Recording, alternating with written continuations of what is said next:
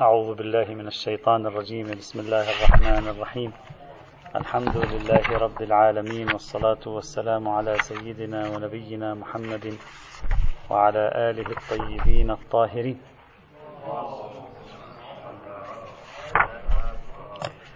كنا نتكلم في الأدلة التي يمكن أن تذكر لإثبات حرمة النجس بعنوان أنه نجس.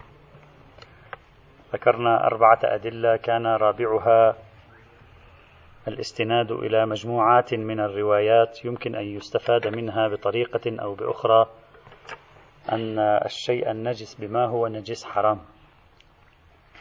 تعرضنا لهذه الطوائف من الروايات وأوصلناها إلى خمس طوائف. وناقشنا في كل طائفة طائفة ببعض المداخلات الخاصة بها.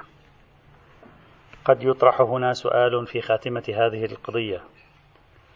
هل يمكننا إلغاء الخصوصية عن هذه الموارد التي ثبت تحريمها من النجاسات؟ نلغي الخصوصية عن الخنزير نلغي الخصوصية عن الدم نلغي الخصوصية عن الميتة نلغي الخصوصية عن الخمر والمسكرات نلغي الخصوصية عن الكافر.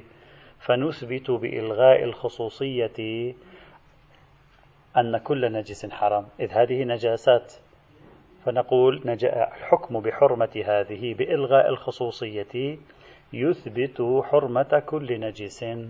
هل هذا ممكن أو ليس بممكن؟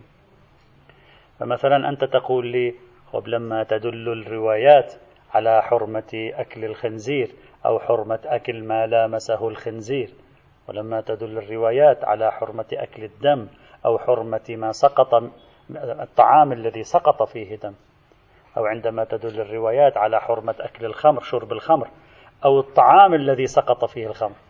وهذا لا خصوصية هذه ليس إلا من باب أنها نجسة. فنثبت حرمة تناول كل نجس بإلغاء الخصوصية عن هذه الخمسة التي ثبتت حرمتها وصادف أنها نجسة يعني من الأعيان النجسة. هل يمكن ذلك أو لا؟ هذا الكلام غير صحيح. أرجو أن تنتبهوا جيدا إخوان الأعزاء لأن الفكرة التي سأقولها آه، ربما تكون يعني أنا أمس شرحتها ولكن ربما تكون غريبة. سأوضحها أكثر. أولا لا نستطيع أن نقول هذه حرمت بخصوصية كونها نجسة حتى نلغي الخصوصية. يعني حرمت بما هي نجس فنلغي خصوصية عناوينها لإثبات الحرمة على النجاسة. والدليل؟ أن هذه بأجمعها يحرم أكلها وشربها بالأدلة الشرعية الثابتة في مواردها حتى لو ثبتت طهارتها باتفاق الفقهاء. وهذا دليل على أن حرمتها ليست بما هي نجاسات بل بما هي هي. فإذا وفي مثل هذه الحال لا يمكنك إلغاء الخصوصية. أنت تلغي الخصوصية عنها لتستطرق إلى إثبات عنوان حرمة النجس. وهذا لا بد أن تحرم هذه حال كونها نجسة. أما هذه تحرم ولو لم تكن نجسة. سأعطي أمثلة. سأعطي أمثلة. مثلا الدم ينقسم عند الفقهاء إلى دم طاهر ودم نجس. الدم بعض الدماء طاهرة بعض الدماء نجسة. هذا ثابت. ما له نفس سائلة ما ليس له نفس سائلة صحيح؟ ومع ذلك جميع الفقهاء بالاتفاق وظهور الأدلة يحرم الدم مطلقا. تحريم الدم لا علاقة له بنجاسة الدم. هذا يقينا. تحريم الدم لا ربط له بنجاسة الدم. هذا يدل على أن تحريم الدم لم يكن لكونه نجسا بل لكونه دما. فكيف تلغي خصوصية الدمية لتستطرق إلى إثبات تحريم النجس بدليل تحريم الدم؟ هذا غريب. أعطي مثال آخر أيضا.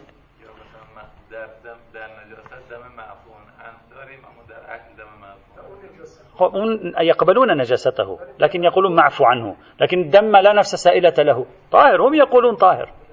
هم يقولون طاهر. ومع ذلك يقولون لا يجوز أكله نعم. الدم المتخلف وقع إذا أخذنا عنوان أنه بعنوان أنه كونه دما آه. أنت أت...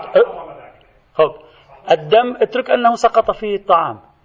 أنا أتكلم عن مجموع الأدلة المتعلقة بحرمة الدم. الآن جئنا بكوب من دم طاهر. هل يجوز شربه أو لا؟ أصل الموضوع نتكلم. ما نتكلم عن المتنجس به. أصل الموضوع نتكلم. هل يجوز شربه؟ لا يجوز شربه. لا, لا يجوز شرب الدم. مع أنهم يفتون بأنه طاهر. ماذا أفهم من ذلك؟ أفهم أن تحريم تناول الدم لا لخصوصية نجاسته لو كان تحريم تناول الدم لتعنونه بعنوان النجس لكان يلزم أن نفتي بحلية تناول الدم الطاهر. وهذا لم يقل به أحد من المسلمين. وخلاف أصلا صريح الأدلة. هذا في مثلا مثال آخر. هل يجوز تناول الخمر والمسكرات أم لا؟ لا يجوز. الآن إذا إجا فقيه واستنطق الأدلة وثبت لديه أن الخمر طاهرة هل نقول له إذن يجوز شرب الخمر؟ لا يجوز. لماذا؟ لأن أدلة تحريم الخمر لم يفهم منها أحد أن التحريم كان بنكتة النجاسة حتى يستطرق من تحريم الخمر إلى حرمة مطلق النجس بإلغاء خصوصية الخمرية. خصوصية الخمرية مأخوذة في التحريم. الإنسان الكافر غير المسلم لا يجوز أكل شيء منه. كيفما كان؟ ولو ليس له حرمة. لا يجوز أكل شيء منه. باتفاق الفقهاء المسلمين. إذا شخص فقيه قال الكافر طاهر كما أفتى بذلك كثير يعني بعض من المتأخرين والمعاصرين. ليس آخرهم الشيخ ناصر مكارم شيرازي وعدل السيد السيستاني عن الفتوى بالنجاسة إلى الاحتياط الوجوبي قبل سنتين تقريبا. إذا كان كذلك هل نقول إذا صار يجوز أكل الإنسان الكافر؟ ولا يجوز. هذا ماذا يكشف لي؟ يكشف لي عن أن الحرمة لم ينصب عليها آخذا بعين الاعتبار خصوصية نجاستها. حتى أقول ألغي الخصوصية عن عنوانها الخاص لأثبت حرمة مطلق النجس. وهذا تناقض. إذا ينبغي أن نلتفت في مثل هذه الحال إلى أن إلغاء الخصوصية في المقام صعب. هذا أولا. ثانيا هنا أرجو الانتباه. الأدلة التي دلت واستعرضناها بالأمس على حرمة أكل ما لاقى هذه الأشياء كالدم والخنزير والميتة مرت معنا. هذا هل أفهم منه إلغاء الخصوصية هنا لإثبات أن النكتة هي نكتة النجاسة؟ لا. الآن اسمح لي أن أدخل إلى ذهنك وأخذ منك الصورة التي أنت اعتدت عليها نرميها جانبا ونفكر نحن والنصوص. نحن ماذا قلنا؟ الدم نزل في طعام لا يجوز أكل الطعام. إذا تنجس الطعام. إذا لا يجوز أكل المتنجس. إذا النكتة في الحرمة هي النجاسة. لماذا؟ لأن الفقهاء والمحدثين أين وضعوا هذا البحث؟ وضعوه في باب النجاسات والطهارات. وجابوا هذه الروايات في باب النجاسة والطهارة. من قال لك هذه الروايات لها علاقة بالنجاسة والطهارة؟ أنا سأقول يمكن هذه الروايات تصلح بنفسها دليلا على أن كل ما هو محرم الأكل إذا سقط على شيء آخر لا يجوز أكل الذي سقط عليه. وهذا أيضا محتمل. صحيح هذا الاحتمال لم يخطر في بال أحد. لكن هذا محتمل. نحن لشدة أنسنا أن ما يتصل بشيء يلحقه حكم الأول هذا مرتبط بباب النجاسة. ظننا أن القضية قضية نجاسة وأن حرمة أكل الطعام كان لخصوصية تنجسي لا. قد يكون الحكم هكذا. الشيء الذي ثبت حرمة أكله. إذا سقط في طعام آخر لا يجوز لك أكل هذا الطعام إلا أن تغسله. هذا محتمل. أنت كيف تنفي لي هذا الاحتمال؟ على كلا التقديرين القدر المتيقن هو خصوصية التحريم داخله كنتيجة خصوصية النجاسة. أنت يجب أن تعطيني إثبات عليها. الذي جعلنا نتخيل فكرة النجاسة ما هو؟ أن هذه الروايات أين وضعوها وأين درسناها؟ في باب النجاسة والطهارة فظننا أنها مرتبطة بالنجاسة والطهارة. لا هذه الرواية تفصلها. صار عندي قاعدتين. كل شيء نجس يلتقي بشيء آخر يجب تطهيره لأجل الصلاة فيه. كل شيء محرم الأكل. التقى بطعام آخر لا يجوز أكله إلا بعد أن تغسله. مش تطهره تغسله. وهذا مرتبط بباب الأطعمة والأشربة. والروايات التي قرأناها بالأمس وأشرنا إليها بالأمس لا تفيد أكثر من هذا. أنت أعطني دليل على أن خصوصية النجاسة أقحمت في المقام. فنستخرج قاعدة نلغي الخصوصية هنا. كيف؟ نقول دل الدليل على أن بعض ما هو محرم الأكل. إذا التقى بطعام آخر حرم أكل ذلك الطعام إلا أن تنظفه. نلغي خصوصية عن هذه فنقول كل محرم الأكل. إذا التقى بطعام أو سقط على طعام آخر لا يجوز أكل هذا الطعام إلا أن تجري عليه الماء بحيث يخرج منه ما يحتمل أنه قد دخله من محرم الأكل. صحيح هذا لم يقل به فقيه ولذلك يبدو صعب على نفوسنا. لكن فكروا فيه. هذا هذا لمصلحتي. الإمام لما قال له سقط دم لم يقل له السائل سقط دم نجس أو طاهر. قال له سقط دم. ولذلك قال له الإمام أخرج هذا الدم نظف هذا قبل أن تأكله. وما معناها؟ لم يقل له دم ماذا هو؟ دم طاهر أو دم نجس؟ ما قال له شيء من هذا. هذا بالعكس هذا لمصلحتي يعني يعزز أن عنوانية الدم أخذت بعين الاعتبار لا عنوانية النجاسة أخذت بعين الاعتبار.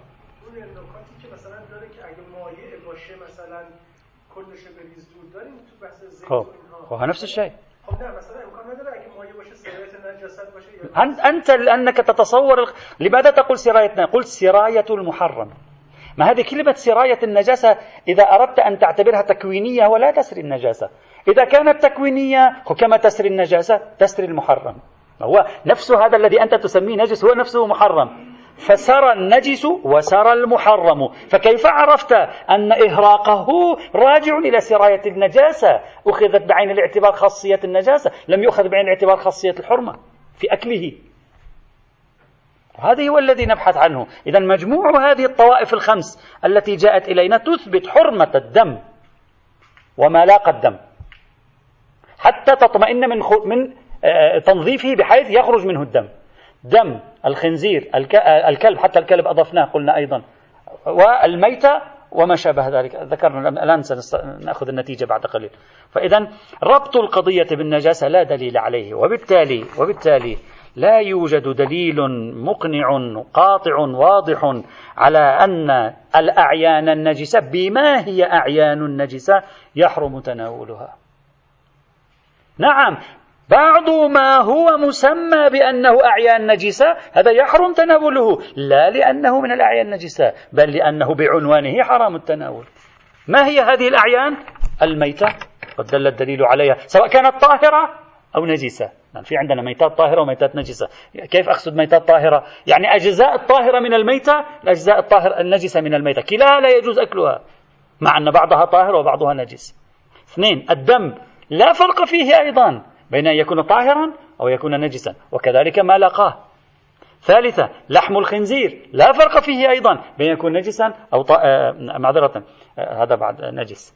لأن ما أحد يقول بطهارته. الكلب وقد استفدنا بالأمس التقريب المسكر وملحقاته كالفقاع الكافر. وهذه الستة يحرم تناولها حتى لو قلنا بطهارتها.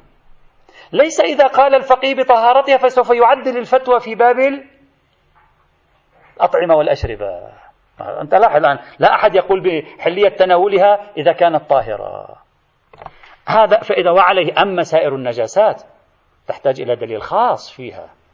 دليل خاص في الغائط مثلا يحتاج إلى دليل خاص في المني مثلا يحتاج إلى دليل خاص في حرمة تناول عرق الإبل الجلالة يحتاج إلى دليل خاص مثلا في عرق الجنوب من الحرام تناوله. ما عندي دليل خاص. ما في رواية أصلا في حرمة أنه والله المجنب يحرم عليه إذا كان عنده عرق أن يلحس عرقه مثلا. ما في رواية في الموضوع. وإنما هي الكبرى الكلية التي استنتجوها من هذه الموارد المعلومة الحرمة من قبل حتى لو كانت طاهرة. فلذلك نقول لا يوجد دليل مقنع واضح جلي على حرمة الأعيان النجسة بعنوان أنها أعيان نعم تحرم ستة من الأعيان النجسة لا بعنوان أنها أعيان نجسة بل بعنوانها الذاتي وأما المتنجسات فلا دليل على حرمة المتنجس. نعم يوجد دليل على حرمة ملاقي هذه المحرمات لا لوصفها النجسي بل لوصفها التحريمي. وعليه لا دليل على وجود قاعدة أو عنوان اسمه حرمة الأعيان النجسة بما هي نجسة أو حرمة المتنجسات بعنوان أنها متنجسات. نعم بعض الأعيان النجسة وبعض الأعيان المتنجسة باصطلاحنا يحرم لكن لا من باب النجاسة بل من باب الحرمة حرمة الأكل وهو عنوان مستقل حينئذ. هذا المحور الأول من محاور البحث في الجوامد. المحور الثاني والأخير في هذا الفصل الفصل الجوامد؟ الطين. الطين. آه. وطين قبر الإمام الحسين واستثناءات أيضا. بعد أن اتفق الفقهاء على أن كل الجوامد يجوز أكلها ما لم يلزم الضرر إذا استبعدنا موضوع الأعيان النجسة قالوا يحرم أكل الطين في اتفاق إمامي تقريبا يعني نستطيع أن نقول في اتفاق إمامي على حرمة أكل الطين. ما هو الطين؟ الطين هو التراب المخلوط بالماء فقط. لا الرمل ولا الغبار ولا الحصى ولا الصخر ولا أي شيء. الطين فقط في اللغة العربية. التراب ليس أي تراب المخلوط بالماء. إذا كان جافا لا نسميه طين نسميه مدر. انتبه لهالموضوع. الطين فقط التراب المخلوط بالماء. فإن جف لم يعد يسمى طينا. هو طين جاف لكن يسمى في لغة العرب المدر كما سنرى الآن في الروايات إشارة إليه إلى المدر أيضا. فالآن الطين هو التراب المخلوط بالماء هذا القدر المتيقن منه. هلا إذا جف توجد روايات على حرمته إذا جف. لكن أصل الكلمة الطين هو التراب المخلوط بالماء. بل ادعي نفي الخلاف في هذه المسألة. بل ادعي الإجماع على هذه المسألة. بعض المالكية قالوا الراجح حرمة أكل التراب. بعض الشافعية قالوا التراب حرام يعني التراب حرام إذا كان مضرا يعني ليس بحرام بعنوانه. الأحناف والحنابلة وبعض المالكية قالوا بالكراهة. يعني تقريبا فينا نعبر أن الفقه الإمامي هو الفقه الأبرز القائل بالتحريم وأن الجمهور المذاهب الفقهية الأخرى يبدو ليس لها ميل إلى التحريم كثيرا. طيب البحث في الطين سيكون في ثلاثة محاور. أصل حكم تناول الطين. أصل الحكم من حيث المبدأ. اثنين ما هو المراد بالطين عندما نقول يحرم تناول الطين؟ يعني ما هو المراد بالطين في الفتوى؟ يعني ماذا أرادت النصوص من الطين؟ الذي فيه ماء الذي جف أعام أخاص هذا البحث. ثالثا استثناءات. هناك بعض أنواع الطين ورد استثناء فيها مثل الطين الأرمني طين قبر الإمام الحسين عليه السلام لحالات خاصة وهي الاستشفاء وستأتي إن شاء الله تعالى. إذا بحثنا سيكون في ثلاث خطوات منظمة. أصل الحكم موضوع الحكم بعد تقرير الأصل هذا الحكم على من صب بعد أن نكون قد راجعنا الروايات. ثالثا مستثنيات هذا الحكم. آه، سنسير بهذه الطريقة خلال هذه الأيام. الخطوة الأولى أصل الحكم بحرمة أكل الطين. واضح عند الجميع أن الطين إذا كان مضرا ببدن, ببدن الإنسان ضررا معتدا به يصل حد الحرمة فالكل متفق على حرمته. إنما الكلام إذا كان الطين لا يبلغ بالإنسان في تناوله حد الضرر المحرم. هل هو حرام أو لا؟ هذا هو البحث هنا. لا يوجد دليل عقلي في الموضوع. لا يوجد دليل قرآني في الموضوع. لا يوجد لم يذكروا يعني. هلا ربما يوجد ونحن لم نكتشفه. لكن لا ليس ثمة دليل قرآني. ليس ثم دليل من العقل وليس ثم دليل من الكتاب ودليل الإجماع واضح المدركية سترون الآن الروايات واضحة كلهم استدلوا بها. فإذا كل هذه علينا أن نضعها جانبا الدليل العمدة والأساس هنا الروايات عن النبي وأهل بيته عليهم السلام. فلنقم بجولة مع هذه الروايات. الرواية الأولى. معتبرة معمر بن خلاد. معتبرة معمر بن خلاد. عن أبي الحسن عليه السلام قال قلت له ما يروي الناس عنك في أكل الطين؟ في نسخة ما يروي الناس في أكل الطين بدون كلمة عنك. يروي. يسأله ما يروي؟ ما قصة أن الناس يرون عنك كذا وكذا؟ ما يروي الناس عنك في أكل الطين وكراهيته؟ فقال إنما ذاك المبلول وذاك المدر. نقطة. خلصت الرواية التي رواها لنا الشيخ الكليني في الكافي ورواها لنا الشيخ الصدوق في معاني الأخبار. ورواها لنا الشيخ الطوسي في التهذيب. هذه الرواية يفهم منها أن الطين المكروه هو الطين المبلول يعني الطين التراب المخلوط بالماء. وقد يفهم منها أن المراد بالمكروه المبلول والمدر. المدر يعني الطين اليابس. المدر الطين اليابس. وسد فرجه الحجر والمدر نقول. الحجر والمدر ما هو المدر؟ الطين عندما يصبح يابسا يصبح أشبه بالحجر. فنسميه بالمدر فالرواية تحتمل احتمالين في الدلالة بعدين سنتوقف عند هذه الرواية في المرحلة الثانية من البحث. تحتمل أن الحرام هو المبلول والمدر ليس بحرام. تحتمل أن, له أن الإمام يريد أن يقول ما كرهته هو المبلول والمدر. غير ذلك أنا لم أقل بكراهته. هذا احتمالا طبعا الاستدلال بهذه الرواية مبني على أن كلمة كراهيته تفهم منها التحريم. لأن ليس هناك حرام. يقول ما يروي الناس في أكل الطين وكراهيته؟ إذا فهمنا من كلمة كراهيته الحرمة جيد. يكون الإمام قد أقره على ذلك وبين له متعلق الحرمة وهو المبلول أو المدر أيضا. إذا فهمنا أنها أعام كراهية ممكن يكون كراهة شديدة كراهة خفيفة مكروه يعني مرجوح. إذا شخص قال كلمة الكراهية في اللغة العربية لا يستفاد منها الحرمة أعام. نستطيع هنا أن نقول مرجوح أكل الطين. أما ليس لا دليل على حرمته. إلا أن نضم هذه الرواية إلى سائر روايات الباب فيصبح فيفسر بعضها بعضا حينئذ. نعم مثل هذا. هذا مدار. مبلول هي نفسها عندما يكون فيها ماء. مثل الوحل. عندما تكون فيها ماء ما زالت كما أنت تريد مثلا بعضهم يأخذ الطين يبله ليجعله مثلا على الحائط. في حال الابتلال هذا نسميه الطين المبلول. أما في حال الجمود مثلا فيصبح مدران بهذا المعنى. مثلا. آه جل بالفارسية أحسنت. لعله لأجل أن كلمة كراهيته ملتبسة ليست واضحة في الحرمة آه، أراد العلامة المجلس أن يقول المراد بالكراهة هنا الحرمة. لعل دليله على ذلك سائر الروايات وإلا نفس الرواية هذه ليست واضحة في هذا الإطار كما هو معروف.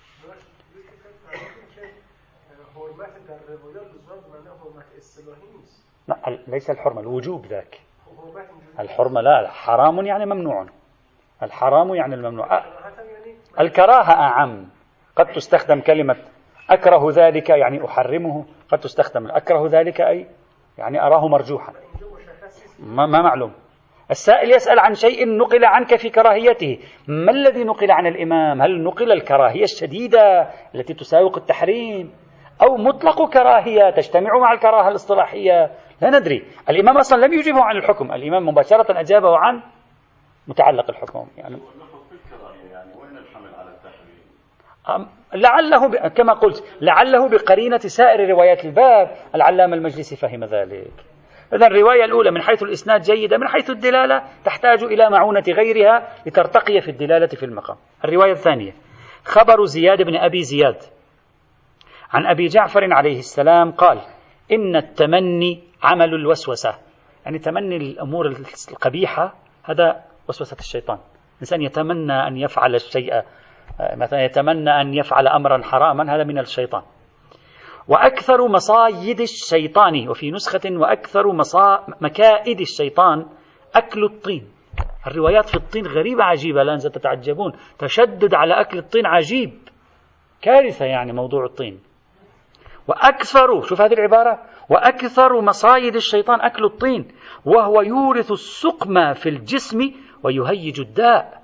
ومن أكل طينا فضعف عن قوته التي كانت قبل أن يأكله وضعف عن العمل الذي كان يعمله قبل أن يأكله حوسب على ما بين قوته وضعفه وعذب عليه.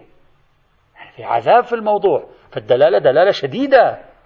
شيطان من أعظم مكائد الشيطان ويعذب عليه إلى آخره. وهذا دليل على تحريم فيه مؤشر تحريمي قوي. إلا أن الرواية هذه ضعيفة من حيث أن زياد بن أبي زياد مجهول الحال. لا يتكلم. الآن في المرحلة الثانية هذه الروايات سنقرأها من زاوية ثانية. سنقرأ. الروايات ماذا تعطي؟ تعطي المبلول المدار أوسع أضيق؟ سيأتي. في اللغة. في اللغة في أصل اللغة الطين هو التراب المبلول بالماء. الآن التراب المبلول بالماء أعم من أن يظل حال البلل أو تم بله بالماء ثم جمد. هذا هذا الذي سيأتي معنا. لا لا لا لا. هذا هو البحث الذي سيأتي. لا يشمله. لابد أن يكون قد بل بالماء. الآن نرى هل الحكم في حال البلل أو حتى بعد البلل لو جف يشمل. في بعض التفاصيل ستأتي إن شاء الله. نعم. الرواية الثالثة. خبر طلحة بن زيد. عن أبي عبد الله عليه السلام قال أكل الطين يورث النفاق. شوف أكل الطين يورث النفاق. هذا الناس كانت تأكل طين. ها نعم الآن بعد قليل سنرى. حتى في الدراسات النفسية الآن دراسات الطب الحديث أنا راجعت. يقول وفي الرواية إشارة إلى هذا الأمر أيضا سيأتي. أن أكل الطين عندما يقدم بعض الناس على أكل الطين سببه القلق. مثل مثل اللعب باللحية. الرواية ستشير بعد قليل. لعب باللحية. بعض الناس أظافره. الآن الرواية ستتكلم. وهذا يعززه أيضا دراسات العلم الحديث أن هذا من مظاهر القلق. لكن الرواية تعبر بالوسوسة. ها؟ جاء بالطين. هذا بمناسبات الحكم والموضوع. فإذا قال أكل الطين يورث النفاق. الرواية من حيث الإسناد على المشهور معتبرة. ولذلك العلامة المجلسي أدرجها في الموثق لأن طلحة بن زيد يعني ليس شيعيا كما هو معروف. طيب. هذه الرواية من حيث الدلالة قد تقول لي يورث النفاق يعني هذا كارثة حرام. إلا أن الحق والإنصاف إخواني الأعزاء من يراجع هذا النوع من الألسنة يجد مئات من الروايات في أشياء يعلم بعدم حرمتها.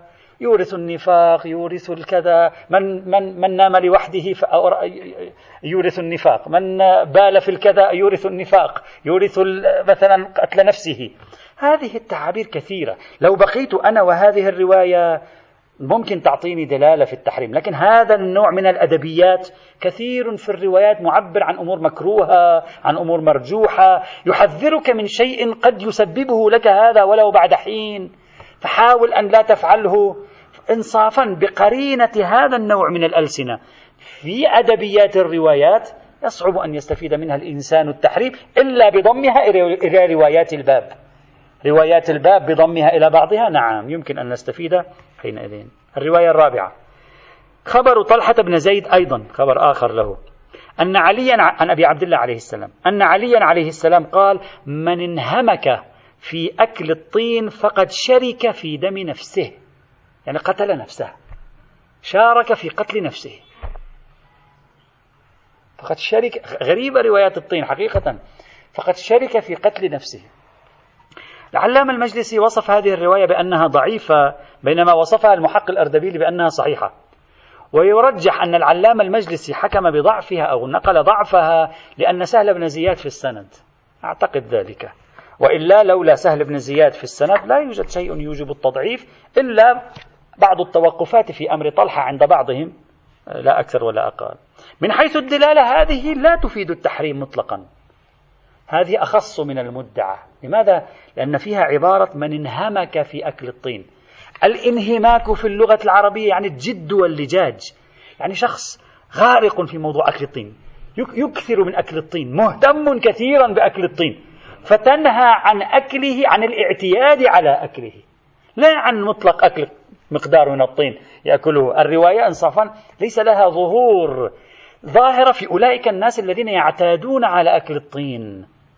فيقول هذا شارك في قتل نفسه لأن أكل الطين يؤدي إلى إضرار الإنسان بجسده مثلا كثيرا. فالرواية تدل ولكنها أخص من المدعى. بل أيضا قد يشك إنسان في الدلالة لأن هذه شركة في دم نفسه. ممكن أيضا مثل كثير من الروايات الطبية موجود. من أكل مثلا الباذنجان أو أكل الكذا فإنه مثلا آه، يورث البرص يورث الشلل يورث فقدان الذاكرة. هذا نوع من الترهيب الطبي إذا صح التعبير أنه هذا ممكن أن يؤدي.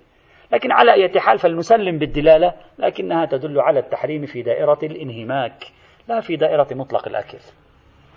الرواية الخامسة صحيحة هشام بن سالم وفي نسخة هشام بن الحكم. سالم والحكم كلاهما ثقة ما في مشكلة.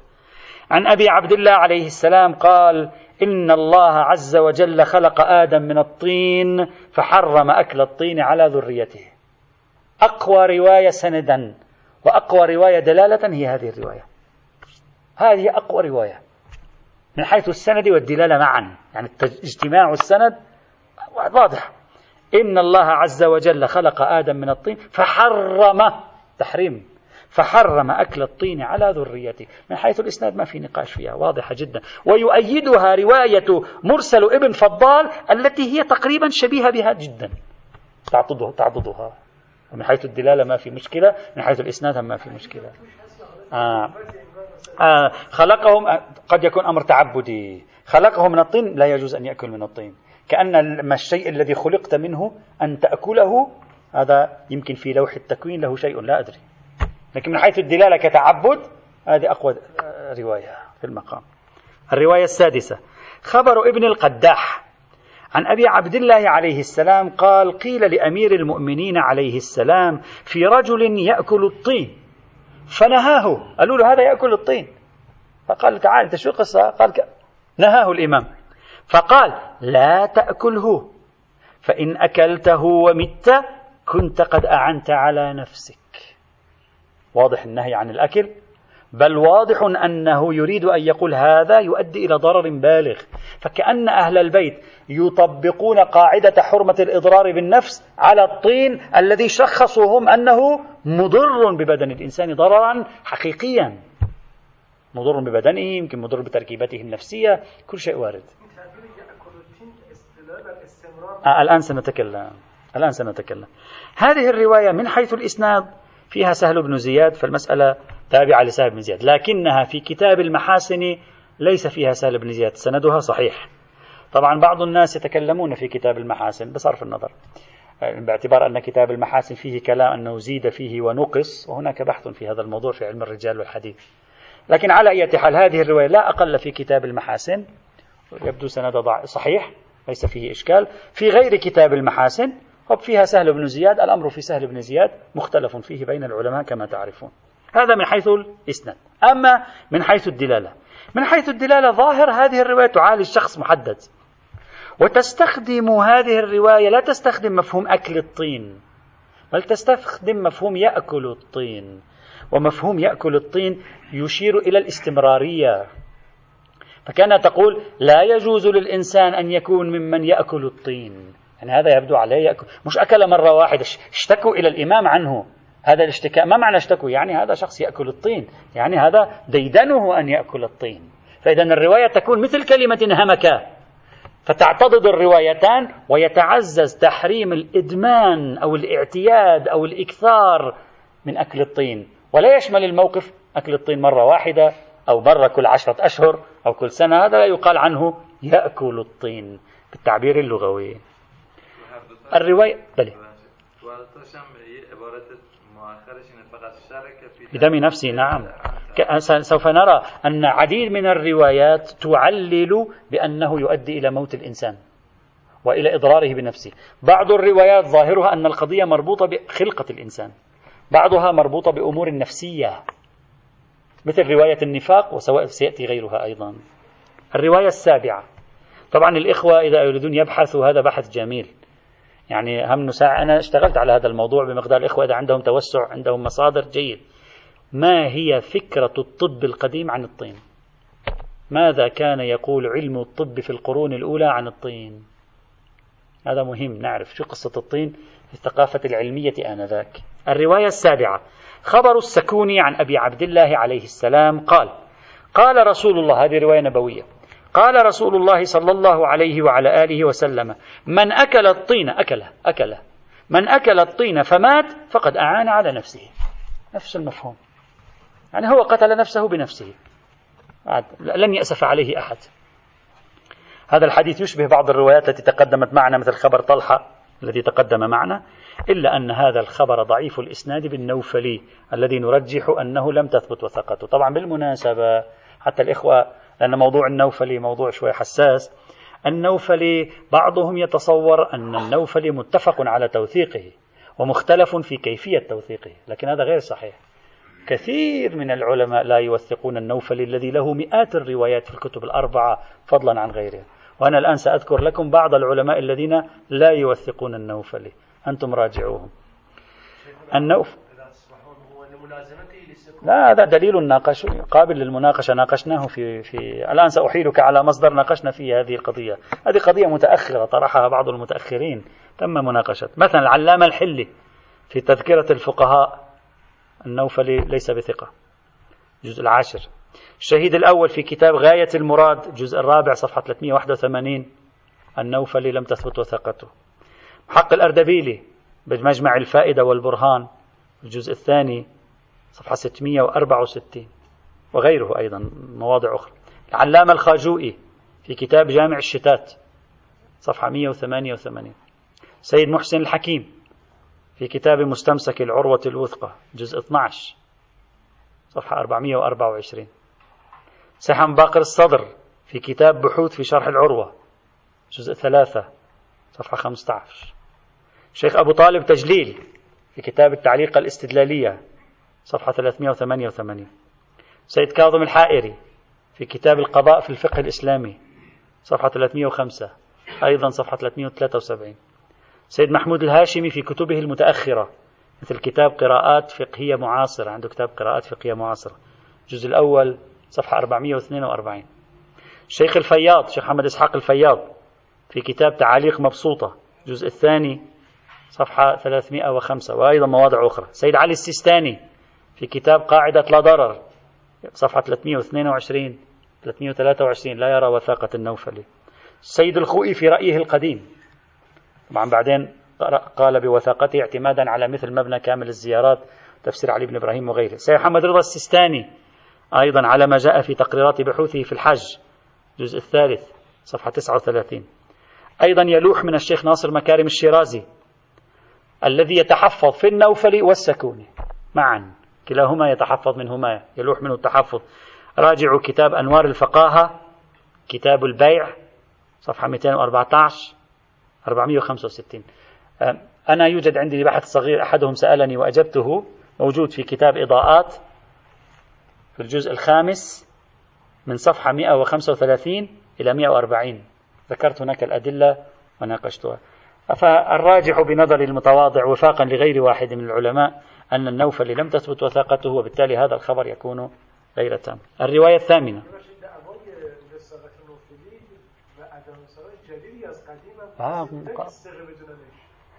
النوفلي ليس له توثيق مصرح به.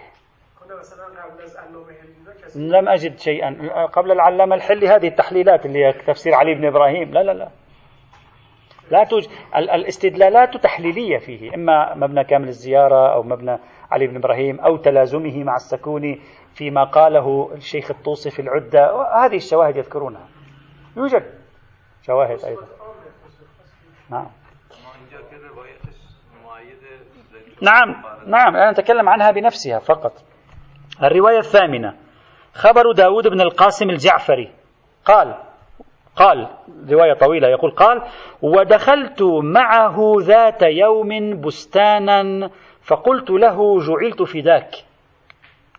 إني لمولع بأكل الطين. مولع يعني هواية أكل الطين. مولع. فادعوا لي فادعوا الله لي. يقول الإمام. فسكت. الإمام سكت. ثم قال لي بعد ثلاثة أيام ابتداء منه. كنا جالسين هو ابتدأ. يا أبا هاشم أبا هاشم الجعفري هو داود هذا. يا أبا هاشم قد أذهب الله عنك أكل الطين. إلى آخر الرواية. قال أبو هاشم فما شيء أبغض إلي منه اليوم. الآن أنا صرت أبغض الطين. يعني الإمام دعا له فاستجاب الله أو لا أدري الإمام دعا له أو كيف صار. المهم أنه لم يعد. هو طلب من الإمام أن يدعو له فتحقق هذا الآن. فالرواية تفيد أن أكل الطين مرفوض إلا أن هذه الرواية أولا ضعيفة السند يعني من حيث المناقشة في سهل بن زياد. بصرف النظر عن موضوع سهل بن زياد. هذه الرواية لا تدل على حرمة أكل الطين. هذه الرواية أقصاها أن أكل الطين مرجوح. ليس فيها كلمة حرام أصلا. قل لو أنا مولع بأكل الطين. ويمكن يكون أكل الطين شديد الكراهة. وأنا مولع به. ادعو الله يخلصني من هذا الأمر المكروه غير الجيد. فالإمام سبحانه فالإمام دعا له مثلا واستجاب. ليس في الرواية أنا مولع بأكل الطين الحرام. يعني ما معقول؟ هم هذا أبو هاشم الجعفري من كبار الثقات. يجي يقول للإمام أنا مولع بأكل الحرام. هذا بعيد. فإذا الرواية أقصى شيء تدل على مرجوحيته. تدل على الإمام يدعو لكي يتخلص منه شيعته مثلا هذا مرجوح مثلا. هذا أقصى شيء. أما استفادة التحريم فهو صعب من هذه الرواية إنصافا. استفادة حتى تحريم أن يكون مولعا بأكل الطين. فضلا أن يكون يأكل الطين مرة أو مرتين. الرواية التاسعة. خب این روایت هایی که قبلا گذشته دست این آقای أبو هاشم أبو هاشم الجعفری داود بن قاسم. لعله يفوق. دوست داره بخوره یا میخوره یا کمبود آهن داشته میخوره چون که کمبود آهن دارن متمایلن به خوردن اما خب. دیده حرام گفته دعا کن برام خب هلا ممكن؟ لكن عندك دليل أنه سمع بهذه الروايات. لا أدري. قد لا يكون سمع. وربما سمع بها وهو في ارتكازه وفهم المتشرعة تدل على الكراهة الشديدة. فقط. ما نعرف. نحن لا نستطيع أن نتكهن بما في ذهن أبي هاشم الجعفري. لا أدري. إذا بقيت أنا والرواية هكذا يفهم منها المرجوحية. نعم عندما نضمها إلى غيرها سنرى بعدين بنظرة مجموعية ماذا سيتكون لنا. الرواية التاسعة خبر حماد بن عمرو وأنس بن محمد عن أبيه جميعا عن جعفر بن محمد عن أبيه عن جده عن علي عليه السلام عن النبي صلى الله عليه وعلى آله وسلم في وصيته لعلي هذه الوصية الطويلة التي تكلمنا عنها سابقا قال يا علي ثلاثة من الوسواس. هذا الذي قلناه. الوسواس هنا هم فهموا منه يعني وسواس الشيطان. لكن ليس من البعيد بل هو قريب جدا أن يكون المراد بالوسواس ما نسميه نحن اليوم بالوسواس القهري قلق. يعني شخص يبقى قلق يبقى عنده حالة من الاضطراب ولاحظوا الرواية ماذا تقول؟ تقول يا علي ثلاثة من الوسواس أكل الطين. وهذا كما قلت قبل قليل بعض الدراسات العلمية الحديثة هم تؤكد أن أكل الطين أحد أسبابه أن الإنسان يعاني من اضطرابات. أكل الطين قلق واضطراب. أكل الطين تقليم الأظافر بالأسنان. هذا أيضا نفس الشيء. شوف هذا يساعد. وأكل اللحية بعض حتى بعض حتى بعض الشخصيات.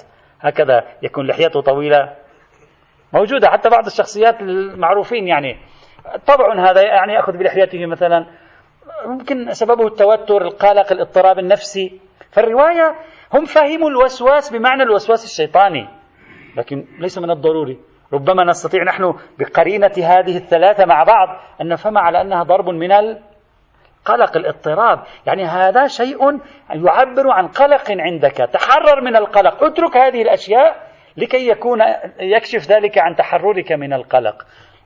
فليس هناك دليل على أن في هذه الرواية شيء إلزامي خاصة وأن هذه الرواية كما قلنا مرارا تدل على عشرات الأشياء كثير منها مستحب ومكروه. لا تذكرون تكلمنا عنها سابقا. فلا نستطيع أن نستظهر منها الح- الحرمة إلا بدليل خارجي. هذا فضلا عن أن هذه الرواية كما ذكرنا مرارا ضعيفة الإسناد جدا لا يكاد يسلم حتى راوي واحد فيها. ثبت وثاقته. إلا الشيخ الصدوق هو صاحبها يعني من بدايتها. بعد الشيخ الصدوق يكاد لا يسلم أحد تقريبا. فالرواية من حيث الإسناد ضعيفة. من حيث الدلالة غير واضحة في جهة الإلزام بل ربما لا تكون ناظرة إلى الجانب الشرعي وإنما هي ناظرة إلى جانب توصيف يعني كأنما توصيف علاجي ترى هذا شيء يدل على اضطراب عندك حاول أن تتحرر منه لكي تتحرر من هذا الاضطراب مثلا شيخنا هذه نفسيا تورث القلق أو يعني أو يعني ها؟ يعني الانسان انما يكون لا الرواية تقول ثلاث لا عل عل القلق هو علتها الوسواس والاضطراب هو علتها. فكأنما يريد أن يقول له أنت بتركك هذه تتحرر من الوسواس. يعني حاول أن تتركها لكي هكذا تقول الرواية. أنا- أنا لس- لست خبيرا بما هو العلاج لكن ظاهر الرواية هكذا. أنه ثلاثة من الوسواس فكأنه يريد أن يقول له لا تفعلها أو يريد أن يقول له إذا رأيتها في نفسك فاعلم أن عندك وسواسا واضطرابا فالتفت إلى نفسك. وعالج نفسك لتكون لديك نفس سليمة. ممكن هذا أيضا محتمل. الرواية العاشرة خبر سعد بن سعد. قال سألت أبا الحسن عليه السلام عن الطين. شوف هذه الرواية ما أقواها. أكل الطين حرام مثل الميتة والدم ولحم الخنزير. شوف هذا هذا الذي قلت أن روايات موضوع الطين غريبة في قوتها وشدتها. أكل الطين حرام مثل الميتة والدم ولحم الخنزير. إلا طين قبر الحسين عليه السلام. فإن فيه شفاء من كل داء وأمنا من كل خوف. هذه الرواية التي يرويها الشيخ الكليني في الكافي وغيره أيضا رواها.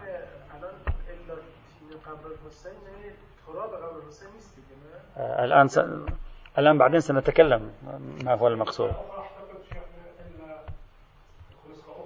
أو. هذه خبر سعد؟ وين هذه النسخة الأخرى؟ أي ممكن يكون الحائر أو ممكن هي الحائر قبر الحسين. الآن بعدين سنتكلم ما هي حدود القبر. سيأتي هذا البحث أصلا. ما هي حدود القبر في موضوع الطين؟ طيب الرواية من حيث التحريم بعد واضحة. يعني بعد من محر... وضعته في مصاف محرمات القرآن. فمن حيث الدلالة لا إشكال في دلالة هذه الرواية ودلالتها على الاستثناء أيضا واضحة. فمشكلة دلالية ما عندنا. أما الكلام في السند هذه الرواية وردت في كامل الزيارات ووردت في كتاب الكافي ووردت في كتاب التهذيب ووردت في كتاب أمال الشيخ الطوسي ووردت في كتاب الخرائج والجرائح للراوندي. وردت في هذه المصادر. الآن فلننظرها. ترجع هذه الرواية في هذه المصادر إلى سندين.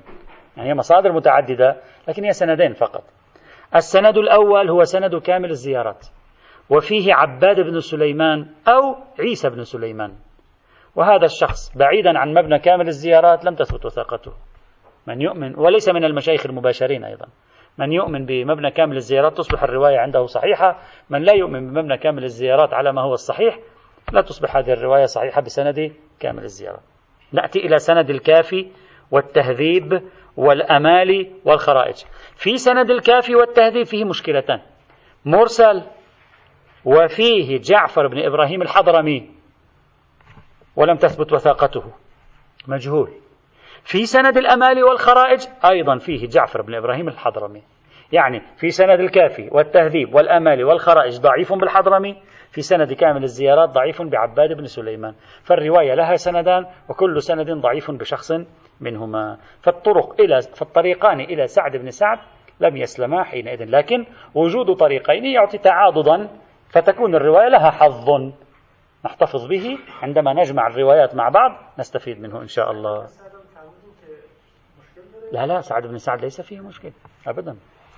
الرواية إذا فيه مشكل كنا بالبداية ضربنا سعد بن سعد وانتهينا منه لأنه كل الطرق تنتهي إلى طاحونة سعد بن سعد. كما يقال. الرواية الحادية عشرة خبر ياسر ياسر الخادم. قال سأل بعض القواد بعض القادة أبا الحسن الرضا عليه السلام عن أكل الطين وقال إن بعض جواريه يأكلن الطين. بعض الجواري عنده كان كنا يأكلن الطين. فغضب الإمام عليه السلام. نعم. ثم قال أكل الطين حرام مثل الميتة والدم ولحم الخنزير فانههن عن ذلك. وهذا واضح. أوضح من هذا ماذا تريد؟ دلالة واضحة على التحريم لا شك ولا ريب فيها. فقط مشكلة الرواية ياسر الخادم ياسر الخادم الدليل العمدة على توثيقه وروده في كتاب تفسير القمي فالمسألة مبنائية. لكن على أية حال الرواية هذه تعضد غيرها ويعضدها غيرها وبالتالي ننظر فيما بعد في النتيجة. الرواية الثانية عشرة. خبر كلثم كلثم بنت مسلم. هكذا الرواية. كلثم وليس كلثومة بدون الواو هنا جاءت. كلثم بنت مسلم. قالت ذكر الطين عند أبي الحسن عليه السلام. فقال أترين أنه ليس من مصائد الشيطان؟ ألا إنه في نسخة بدون ألا. ألا إنه لمن مصائده الكبار وأبوابه العظام. أخ الله أكبر. هذا الطين قصة كبيرة. حسب الروايات هكذا واضح. الرواية رواها لنا صاحب المحاسن ونقلها عنه المحدثون فيما بعد. يعني بعد طين من كبار من أكبر مصائد الشيطان يصطاد بها الإنسان. فمن حيث الرواية الرواية واضحة جدا في التعظيم والتشديد في أمر الطين تعضدها الروايات الأخرى وتفيد التحريم حينئذ. إلا أن المشكلة في السند نجي للسند هذه الأخت كلثم بنت مسلم. لا يوجد هذا الاسم في كتب الحديث إطلاقا ولا في كتب الرجال ولا نعرف أحدا اسمه. كلثم هكذا كلثم بنت مسلم لا يوجد.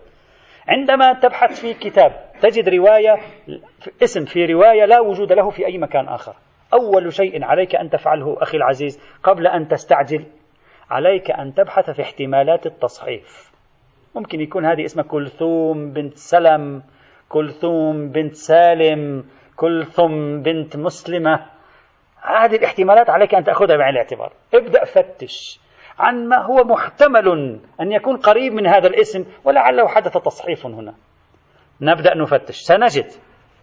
يوجد اسم كلثم هكذا لوحده كلثم بدون ابن ولا بنت ولا شيء. لا نعرف يعني سلالتها ما هي. في رجال البرق ورد اسم كلثم في من روى عن أبي الحسن الثالث وهذه تروي عن أبي الحسن. لكن ليس هناك توثيق لها. ورد اسم آخر كلثم بنت يوسف بن عمران بن ميسم. أيضا هذا ورد أنها روت عن الإمام الصادق. أيضا لا توثيق لها.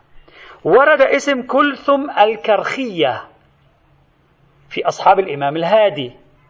هذا ذكره البرقي وذكره الطوسي في رجاليهما. أيضا لا توثيق لها. وذكر النجاشي اسم امرأة وهي كلثوم بنت سليم أو سليم. كلثوم بنت سليم أو سليم. وقال إنها روت عن الرضا. ممكن تكون هذه عن الرضا لأن أبي الحسن هم أبي الحسن الرضا. هؤلاء جميعا كل هؤلاء الكلثومات. إن كانوا امرأة واحدة أو كانوا أكثر من امرأة لا يوجد واحدة منهم يمكن إثبات وثاقتها سواء بمبنى عام أو بمبنى خاص مع الأسف الشديد. يعني ما عندنا دليل.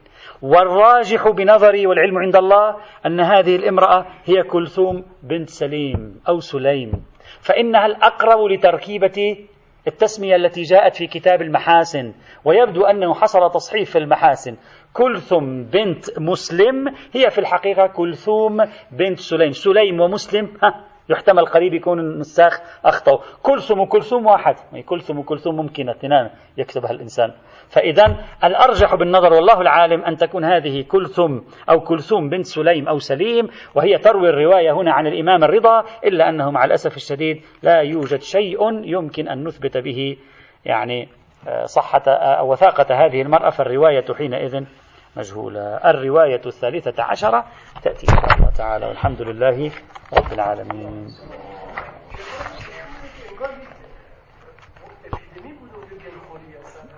ماذا يوجد؟